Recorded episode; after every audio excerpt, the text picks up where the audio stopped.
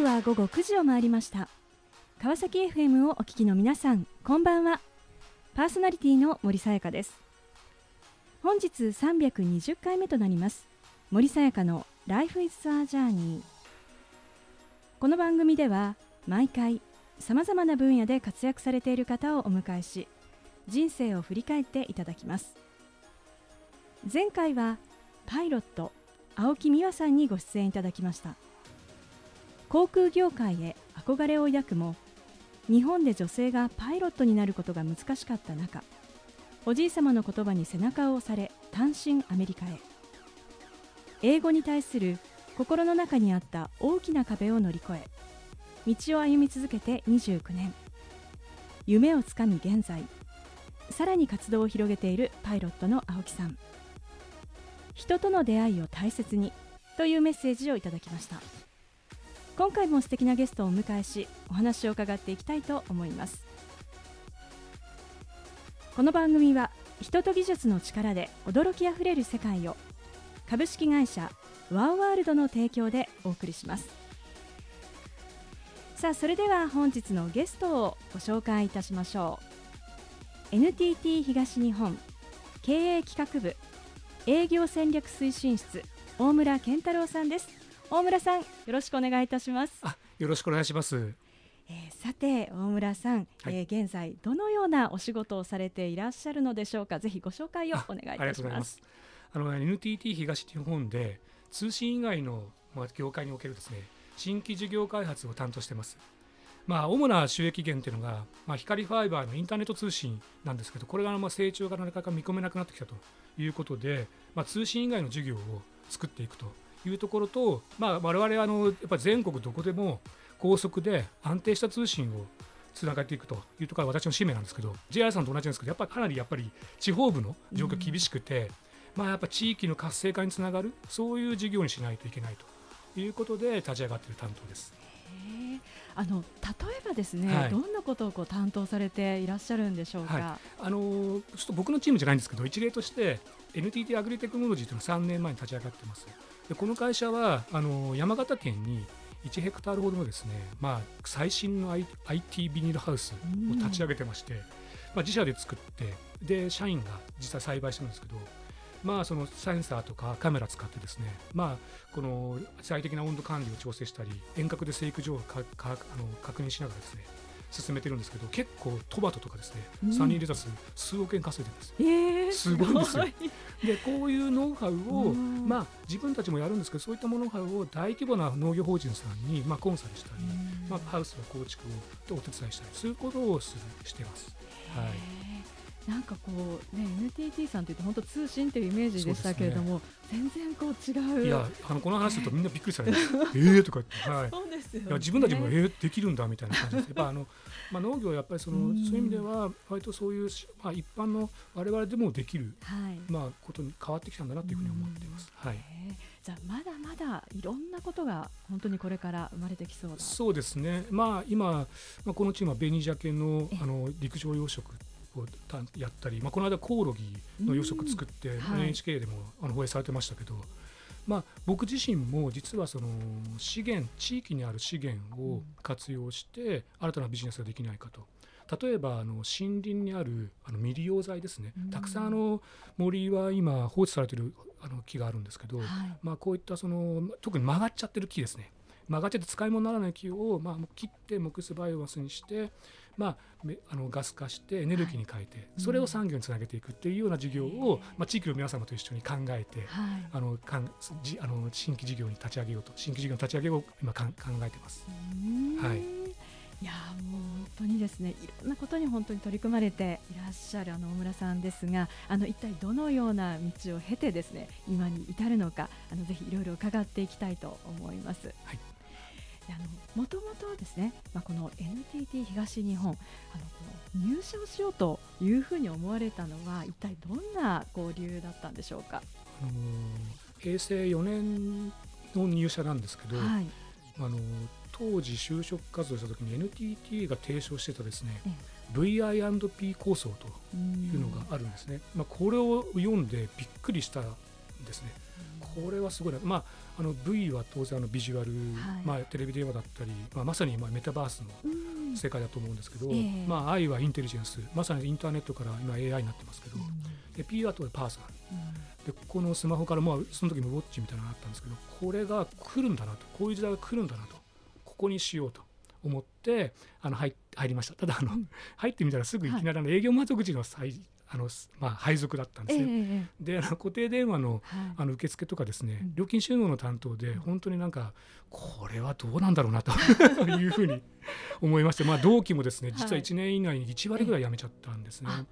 はい、でも僕あのやっぱでもこれすごい時代が来るからまあそれが来るまで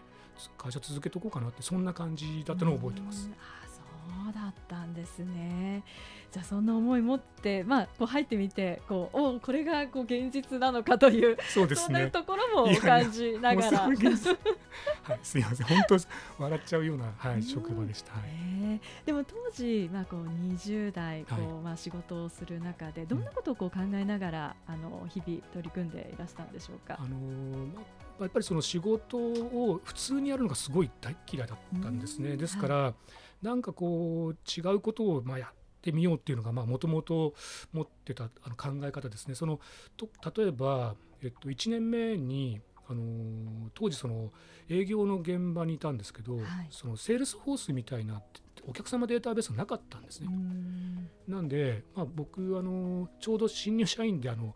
あのデータベースのプログラムを研修して身につけてたんで、はい、これ使って作ればいいんじゃないかなと思って作り出しました、えー、そしたらまあ営業行かなくなっちゃったんで、えー、すごい現場の人にものすごく怒られて。なんですけどそれでも作りながらでも作り終えて、うん、で支店長に説明したら OK もらって。でデータベースアート作ってもらって。僕はそこから外されましたけど お前やっぱり営業行けって言われて。でもまあそういうことをやったので、まあ、ある程度その本当にどの部署行っても例えばインターネットマニアインターネットが出始めの子本当平成7年ですかね、はいあのー、まだ NTT のホームページぐらいしかなかったんですよ。インターネット。その時に、ええ、まあ、本当よく覚えてますけどインターネットマニュアル作ろうって店が手挙げしてやったんですけど、まあ、その時も、あのー、なんかこのできるんじゃないかと思ってやってみたら意外に情報が少なくて。要するにあのなんとかマニュアルとかない簡単解説書なかった時代なんですね。で技術書しかなくて、でオタクなあのこうなんていうの後輩とか、同期とか、あとその先輩とか、まあまあ上司にもあの助けてもらって、まあ、やりきる。でなんかこれできちゃったんで、これってもしかすると自分でも結構できちゃうんじゃないかな何やってもできちゃうんじゃないかなっていう自信がついてそんな感じの仕事ぶりです。そうですか、はいあの当時のやっぱりその通信業界、はい、まさにその大きく変わろうとしているタイミングだったと思うんですけれども、はい、あの実際こう社内で仕事をしている時にはどんなことをこう感じましたか、うん、あのよくまあ通信はそのこの僕が入社してからあのードコモの、まあえっと、スマートフォン、まあ、携携帯電話ですね、うん。はい、が始まったり、まあ、あのいろんなそのサービスがどんどん通信協会から出てきた。あと競争ですね、例えば、まあ、孫さんがその YahooBB でパラソル舞台でという時もあって、はい。えただ全てが外から、外からの競争環境が大きく変化することによって、まあ、自分たちをどうしようかという右往左往しているというのがずっと続いたなっていう印象です。ですから、まあ、そういう中で、まあ、周りを見渡すと非常にそういう意味ではあのー、周りにどうこう合わせていくんだ。どう自分たちが変化していかなきゃいけないんだっていうのをすごく問い続けてた、そんな感じでした。はい。いやその後のお話大変気になるところなんですが、はい、後半引き続きお話を伺っていきたいと思います、えー、さてここでゲストの方の意外な一面を探ることを目的にこんな質問をさせていただきます、えー、今、えー、大村さんが興味関心を持っていることを教えてください。はい。あの山とか森です。はい。あのまあ今仕事柄あのー、少しその森林の関係の仕事をしてるんで、はい、あの先日ですね自治体の職員さんと、はい、あの放置された私有林の見学に行ったんですね。そしたら、はい、まああの林道ってなんですけど、そこちょっとぬかるんでて、うんうん、ちょっとぬかるみにこうはまってですね、しかもこれそこはよくもう崖なんですね。えー、でわ本当に死ぬと思うもうあのシートベルトなんかしてですね、まあししてたんですけど、しがみついて。でまあ本当そういう経験をしたんですけど、まああのやっぱ知らないことが結構多いなっていうあの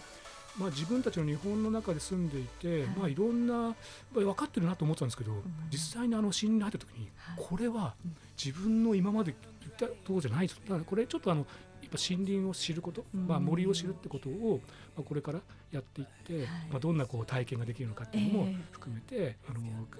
体験していきたいなと思ってます。はい、気をつけて行ってくださいね。はい。ありがとうございます。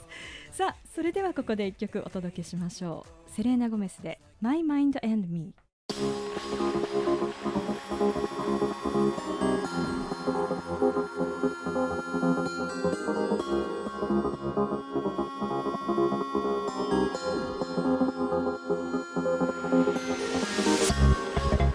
あ後半も引き続き NTT 東日本経営企画部営業戦略推進室大村健太郎さんにお話を伺っていきたいと思います、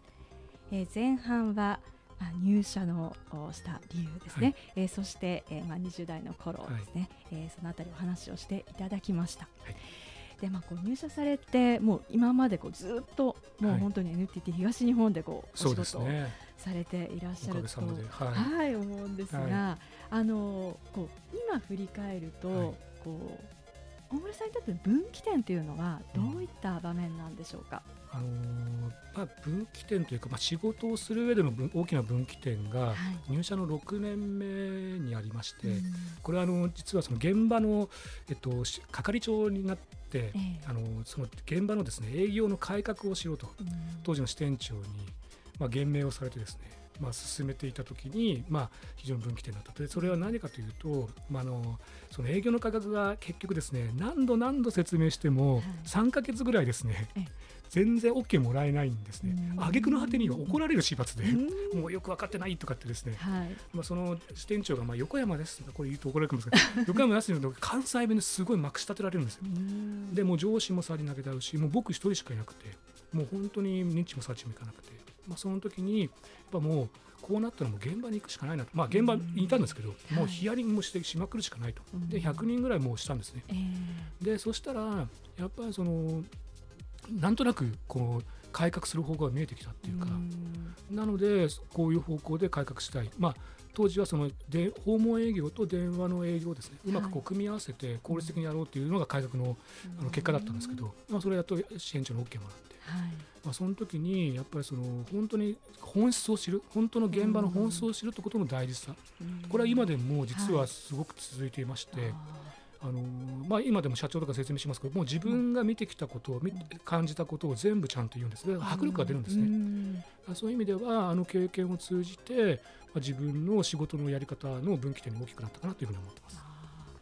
特に今のそのやっぱり新規事業ではい。仕事をされる上では、はい。やっぱりそういうこう説得力といいましょうかという意味ではやっぱりこう現場っていうのはすごく大事だ。はい、あの結局その市場調査だって何もわからないんですね、うん。結局はその、まあ、今でも地域の話地域の資源の話してますけど、まあ、地域で何が本当に課題なのか、本当の現場の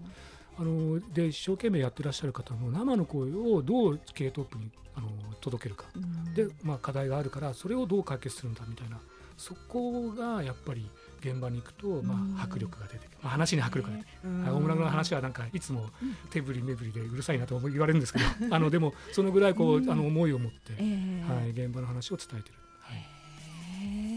でもこう、まあ、その仕事の、はい。まあ、仕方その仕事感がですね、あのすごく大きな分岐点だったと思うんですが、はそのを経てですね、はい。この今のこの新規事業開発にこう出会うこうきっかけっていうのは何だったんでしょうか？そうですね。あのさっきもちょっとお話しました普通に仕事しないんで2年ごとに変わるんですね仕事が、うんそんなまあ普通は大体花形の営業ラインだったんですけどはい。いつぞやかこのちょっとずれてきちゃってですね。えサービス開発担当でこれも花形だったんですけど市場調査担当っていう、まあ、本当にまあ誰も行かない人のところに行かされてです。ね自由にやれみたいな。うん。そこがあのきっかけですね、そこの市場開発担当、まあ、その市場調査担当があのいろんなサービス開発の人と一緒にこう連携して進むんですよ、うん。その仕組みを作って、うん。まあ、新規事業ってこういうふうにやるんだなみたいなことをこう踏み込んだあきっかけになりました。はい。でもこうやはりこう大手企業でそのまあ既存事業もあって、まあ、その中でやっぱりこの新規事業を立ち上げるっていうのはあの本当にこう大変なことだと思うんですけれども、うんはい、なんかこう改めて振り返って大村さんでそのこうご苦労された部分っていうのはどんなところでしたか？そうですね。あの、まあ、新規事業もいろんなあのものがやってきて、まあ、例えば企業アライアンスで、うん、谷田さんっていうその体操系のメーカーさんとですね連携をしたりそのいわゆるその体のデータをですね、まあ、ネットで管理するっていうものを回線部分と合わせて提供するとかですね、三越さんと、まあ、あの富裕層向けのサポートサービス作るとか、い、や作ったんですけど、まあ、一番やっぱ苦労したのはやっぱりその各企業さんがなんで NTT 東なんだっていう話を結構やっぱり言われてまして、はい、なのでそのお互いにまあ我々もそのお客さんの例えば三越さんでいけばお客様の顧客層のこういう課題をこう解決する、それに僕らのサポート力が必要なんです。っていうようなこうやっぱそのコミュニケーションを取っていきながらやっぱ自分たちのお互いにこう、えっと、共感し合うところを見つけていくの結構大変だったなっていうふうに思ってます。はいあのやはりこう新規事業っていうのはこう各社さんですね、はい、すごくこう大変なことだと思うんですが、はい、あの大村さんご経験の中から、はい、やっぱりその大手企業で新規事業をこう立ち上げこううまくですね、えー、こういく成功させていくためにはどんなこう視点を持って取り組むことが大事だと思いますか？あの実はあんまり僕あの成功したことがなくてですね。あの新規事業立ち上げて結構あのテレビとかで話題になったりするのも結構やってるんですけど、はい全部ことごとく失敗してるんであの本当大したことは言えないんですけど僕が実践していることということで3つほどお話をしたいと思います。1つはやっぱりその先ほど少しお話ししましたがやっぱ社内自分で社外の方と現場で直接対応すると、そこでやはり新しい情報だとかっていうのはやっぱどんどんどんどんこう自分の周りにこう溜まってくるんですね、えー、そうすると新規事業のアイデアって結構膨らみやすいですし。で2つ目はそうやっぱ大企業って組織が動くと、やっぱ大きなスケール、まあ、ビジネスになるというふうに思ってまして、まあたまあ、5人で会社作ってやっぱ5人の事業規模しかできなくて、大企業はやっぱり1000人2000人3000人ってやっぱりその方々が動けばそれだけやっぱり事業のスケールが上がってくるんですね。だからそうすると社内を巻き込むためのネットワーク作り、これが2つ目で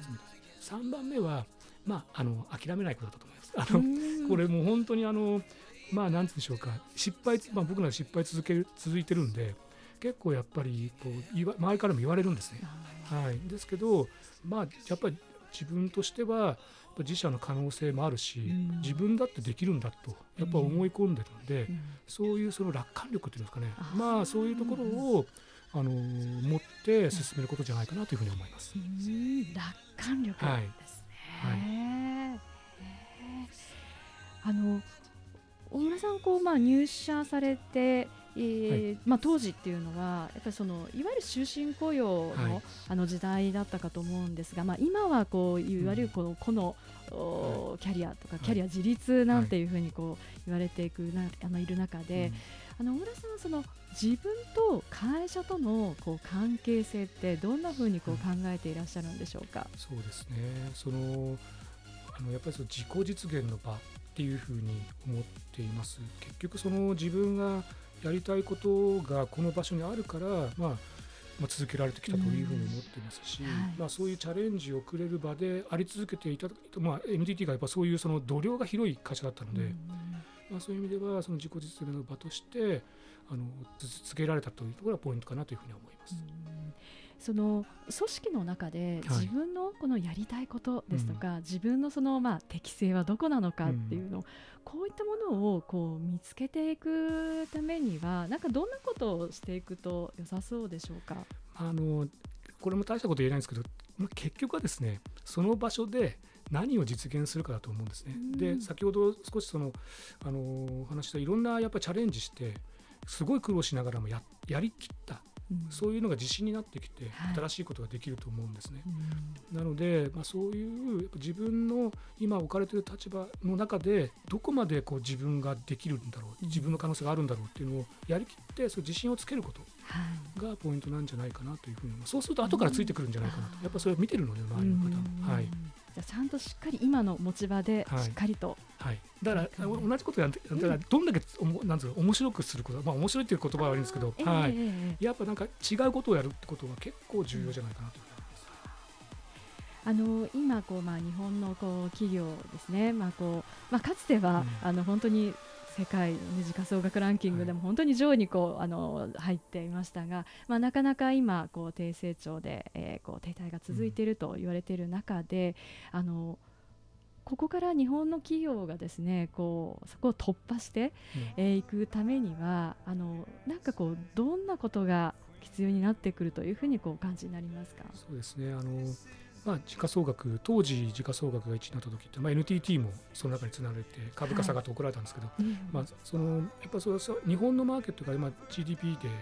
まあ、2位だったわけですよね、はい、まあ、巨大な世界の中でも巨大だそこに売ってるサービスがあったから時価総額が大きくなったでも今はもう3位になるのか4位になるのかっていう時代で。だからもう一つはどこのマーケットでやっぱり何のサービスをつそう使い続けてもらうサービス、まあ、通信なんかもそうなんですけど、はい、結局その、まあ、ポケベルとかですね、はい、PHS とかいろいろ作ったんですけど、うん、使われ続けるものはあの使われ続くんですね、うん、そういうものをどのマーケットで作っていくか、はい、もしくは、やっぱ日本のこれからのありようですね、はい、日本の市場の中でどういうふうな、まあ、ものをサービスを作ったり使い続けてもらうサービスを作っていくか、うん、そこがポイントなんじゃないかなというふうに思います。さあえー、この番組ではゲストの皆さんに必ずお聞きしている質問があります。大村さんにもお伺いさせていただきます。これから自分の夢を実現しようと考えている方々へ背中を押すメッセージをお願いいたします。あの先ほど少しお話しましたが楽観力です、あの自分が思う通りうまくいかないことがもうほぼ100%だと思った方がいいと思うんですね、でうまくいかないことが当たり前なんだと。だけど行動し続ければいつか成功するというそのまあ、まあ、これは NTT のそうです。僕今やってるそうでも NTT の可能性、自社の可能性を信じて、で、かつ自分ならできるよという、なんとかなるさという、そういうふうに思えることが、そのなんかこのこの楽観力という言葉で皆さんにお伝えしたいことになります。素敵なメッセージをありがとうございました。ということで本日は改めまして NTT 東日本経営企画部営業戦略推進室大村健太郎さんにご登場いただきました。大村さんありがとうございました。どうもありがとうございました。さあそれでは最後にもう一曲お届けしましょう。ハリー・スタイルズで Daydreaming。